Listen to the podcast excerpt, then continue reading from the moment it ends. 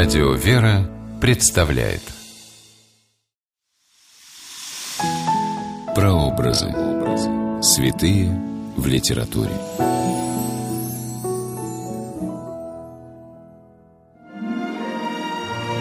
Самые серьезные проблемы современного человека происходят от того, что он утратил чувство осмысленного сотрудничества с Богом, писал Федор Михайлович Достоевский. Такому осмысленному сотрудничеству с Богом учат нас люди, достигшие святости. Здравствуйте! В эфире писатель Ольга Клюкина с программой «Прообразы. Святые в литературе». Сегодня мы говорим о святом Амвросии Оптинском и романе Федора Михайловича Достоевского «Братья Карамазовы». Время действия – конец XIX века. Место – Введенская Оптина пустынь, мужской монастырь неподалеку от города Козельска Калужской области.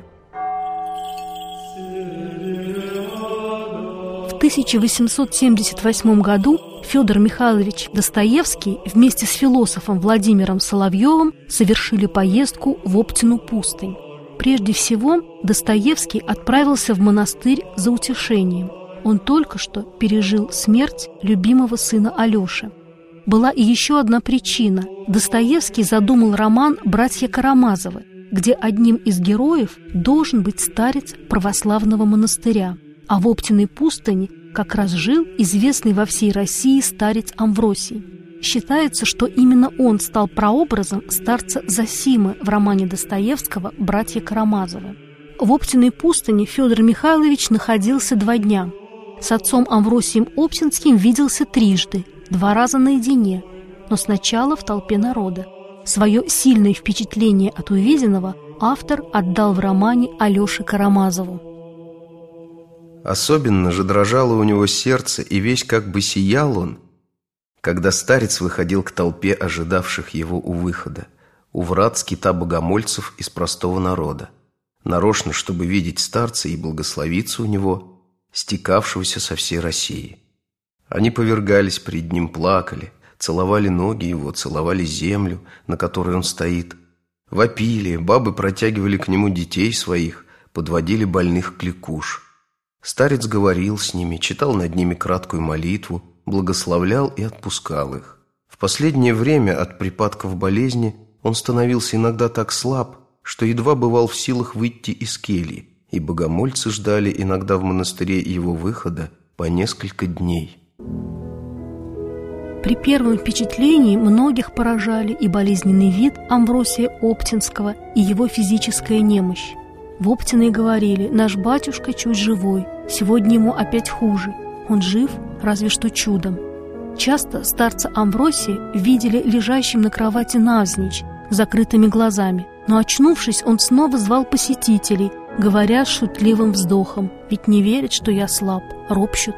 В романе «Братья Карамазовы» старец Засима тоже еле держится на ногах и даже говорит из последних сил. Тот же сидел совсем уже бледный, но не от волнения, а от болезненного бессилия. Умоляющая улыбка светилась на губах его, он изредка подымал руку, как бы желая остановить беснующихся, и уж, конечно, одного жеста его было бы достаточно, чтобы сцена была прекращена.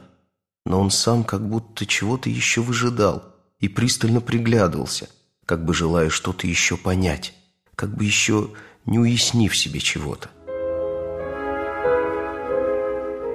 Два раза Федору Михайловичу удалось наедине побеседовать с отцом Амвросием, а о чем это осталось их тайной.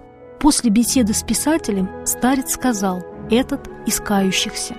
О встрече Достоевского и старца Амвросия есть несколько строк в воспоминаниях жены писателя – Анны Григорьевны Достоевской. Когда Федор Михайлович рассказал старцу о постигшем нас несчастье и моем слишком бурно проявившемся горе, то старец спросил его, верующий ли я. И когда Федор Михайлович отвечал утвердительно, то просил его передать мне его благословение, а также те слова, которые потом в романе старец сказал о печаленной матери. Из рассказов Федора Михайловича видно было, каким глубоким сердцеведом и провидцем был этот всеми уважаемый старец. Важное свидетельство. Старец Засима в романе говорит о печаленной матери те же слова, что и старец Амвросий. Но стоит помнить, что Федор Михайлович стремился написать вообще портрет старца и показать в романе такое уникальное явление в русской духовной жизни, как старчество. Старец – это берущий вашу душу, вашу волю в свою душу и в свою волю. Избрав старца, вы от своей воли отрешаетесь и отдаете ее ему в полное послушание, с полным самоотрешением. Обязанности к старцу не то, что обыкновенное послушание, всегда бывшее в наших русских монастырях. Тут признается вечная исповедь всех подвязающихся старцу и нерушимая связь между связавшим и связанным. Старчество – это испытанное уже тысячелетнее орудие для нравственного перерождения человека от рабства к свободе и к нравственному совершенствованию. Таким старцем был преподобный Амвросий Оптинский. Ему было 27 лет, когда 8 октября 1839 года он впервые вошел в ворота Оптиной пустыни. Тогда это был молодой учитель греческого языка Александр Гринков, послушник Оптиной. Через три года он принял постриг и был наречен Амвросием в память святителя Амвросия Медиаланского. Еще через три года рукоположен в иеромонаха. Вскоре после этого Амвросий заболел и настолько тяжело, что не мог совершать богослужение и подал прошение о выходе за штат. В Оптиной пустыне, где была сильна традиция духовных бесед с народом, он стал народным духовником, сострадательным, прозорливым, любящим. Со всей России шли верующие в Оптину, чтобы встретиться или хотя бы только увидеть старца Амвросия. Достоевский в романе «Братья Карамазовы» показывает не частности, а как раз вот это общее религиозное чувство. Если у нас грех, неправда и искушение, то все равно есть на земле там-то где-то святой и высший, у того зато правда. Тот знает правду, значит, не умирает она на земле, а стало быть, когда-нибудь и к нам перейдет и воцарится по всей земле, как обещано. Знал Алеша, что так именно и чувствует, и даже рассуждает народ. Он понимал это. Но то, что старец именно и есть этот самый святой, этот хранитель Божьей правды в глазах народа, в этом он не сомневался нисколько и сам.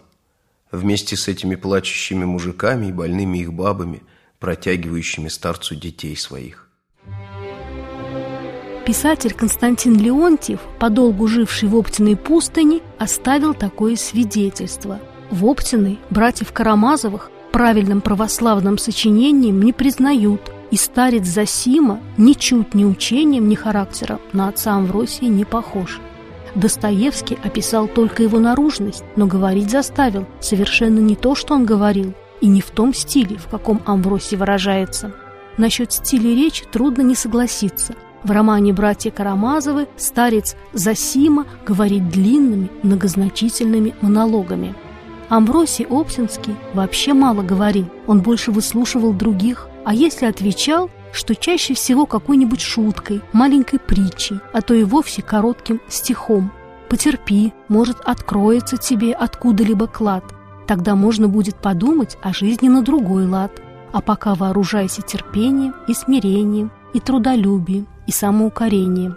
Но главную суть старчества Федор Михайлович Достоевский уловил точно – нести народу утешение и надежду, подогревать веру в Бога, напомнить, что, несмотря на все несчастья и беды, миром правит любовь.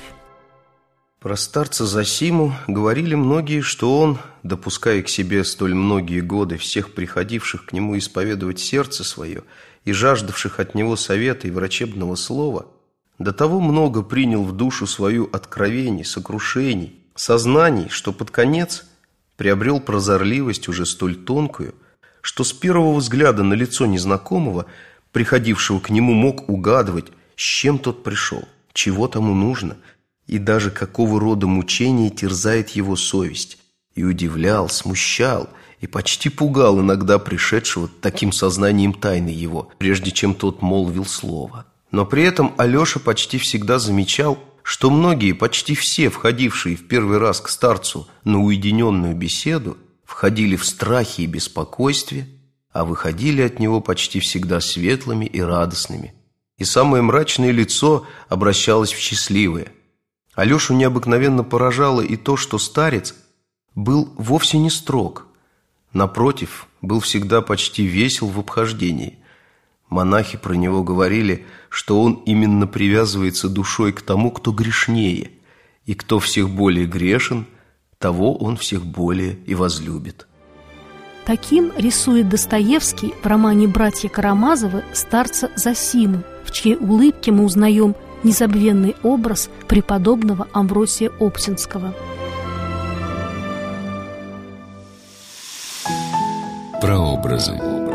Святые в литературе.